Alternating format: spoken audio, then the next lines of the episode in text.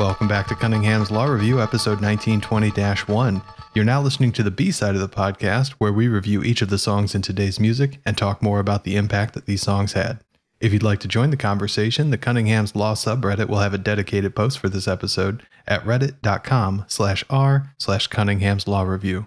We'd also love to hear from you through an anchor voicemail. I'm Richie, your host, and I hope you enjoyed the music or at least heard something new. Today's musicians, Mamie Smith and Marion Harris, were both called the Queen of the Blues, but to me it's obvious that Mamie Smith brings more to the table for 1920. While Bessie Smith, no relation to Mamie, one upped both of these queens when she billed herself to be the Empress of the Blues in the late 20s, it's crazy blues that blazed a whole new path for black artists, and that's where we'll start our review today. As a quick refresher, we review music at Cunningham's on a five factor scale that has a maximum of 25 points. The factors we look for are authenticity, innovation, catchiness, mastery, and complexity. Crazy Blues scores a 20 out of 25. For authenticity, Crazy Blues receives a 4. Authenticity is a major factor for why it sounds so wonderful. This was the kind of music that Mamie Smith had been performing for years by this point, and if she had written the song, or even if the song was more personal and descriptive and written by someone else, Crazy Blues would get a 5 for authenticity. As it stands, the song was written by Perry Bradford. Now, Bradford was instrumental in convincing Frederick Hager at OKeh Records to let a black band perform the song, as previous recording that Mamie Smith had done for OKeh with that thing called Love and You Can't Keep a Good Man Down were played by the OKeh Studio Band. Fred Hager deserves credit for his decision to record here as well, because there were threats made against him prior, stating that if he recorded a black singer that racist white buyers would boycott OKeh. For innovation, Crazy Blues receives a 5. It's rumored that during recording, after being given specific instructions on how to play for the delicate equipment of the time, that the band played how they normally did anyway, causing the first recording director to storm out and hand the controls to Hager directly. The band knew what they wanted to sound like, and they knew how to get there. That they were successful in their experiment earns them a perfect 5.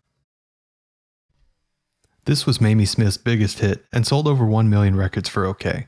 Up to then, it was assumed that there was no market for black artists since white audiences wouldn't buy their records, and black audiences were assumed to not have the money to purchase them. This song helped to innovate an entirely new market by selling so incredibly well.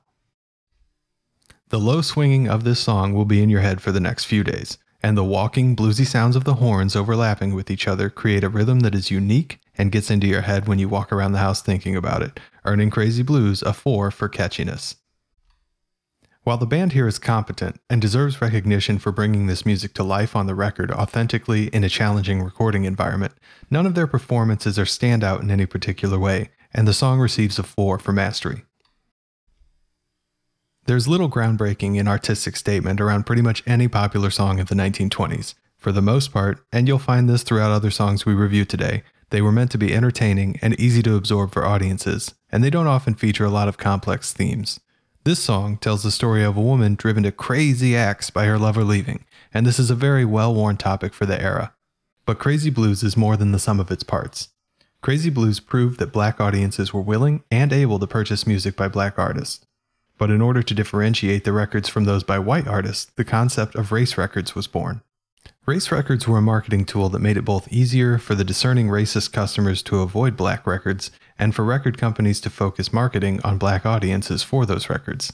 However, as more and more blues and jazz hits came out through the 20s, the market developed, and there were definitely white customers helping the growth. Art was closing the race gap by a tiny little bit, one record at a time. And the race gap between black and white artists at the time was very big. Advertisements in 1920 highlight Mamie Smith as OKeh's race artist. And for context, we're only talking about 100 years ago in the United States. There are literally people alive in the US right now who were alive when these events were happening. It's hard to believe, but it's true. But Crazy Blues wasn't Mamie Smith's only hit in 1920. We also listened to Fare Thee Honey Blues and You Can't Keep a Good Man Down, these songs receiving 16 and 15 points respectively. For authenticity, each of these songs receives a 3. They were both recorded by OKeh's house band instead of the jazz hounds that Mamie Smith would later record and tour with, and I feel you can tell. It's as if they were playing music by the numbers instead of as if they understood the goal of the music. The songs also received threes for innovation.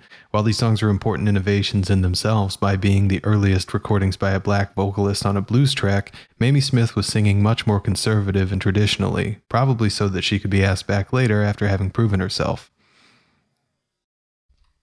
In terms of catchiness, these songs are also threes. They're rather forgettable unless a lyric happens to catch you just right. Mainly, if you've been listening to a lot of 1920s music, you'll find that this just fits in with it rather than standing out from the crowd. Where the songs do differ is in mastery, where Thee Honey Blues does one thing to show off that you can't keep a good man down does not, by including short pops of solos in the song. Letting the musicians spread their wings a bit helps to liven up the song and shows what they can do, but it should be noted that we've heard what Mamie Smith's voice can do in Crazy Blues, and it's certainly not tested with these songs. For both of these songs, there's a solid three artistic statement. And either of them, you could swap the lyrics from a Marion Harris song and not really notice the difference. I do, however, feel for all the musicians in the 20s who seem to have been left by the loves of their lives. It seems to be a rough time to be a romantic for any of these stars. For The Road is Rocky, the song stands out at least as an interesting parable. And while the music is standard, if we take the song at its more generous, coded meaning, then we end up with a Cunningham score of 16 out of 25. Threes across the board with a 4 for artistic statement.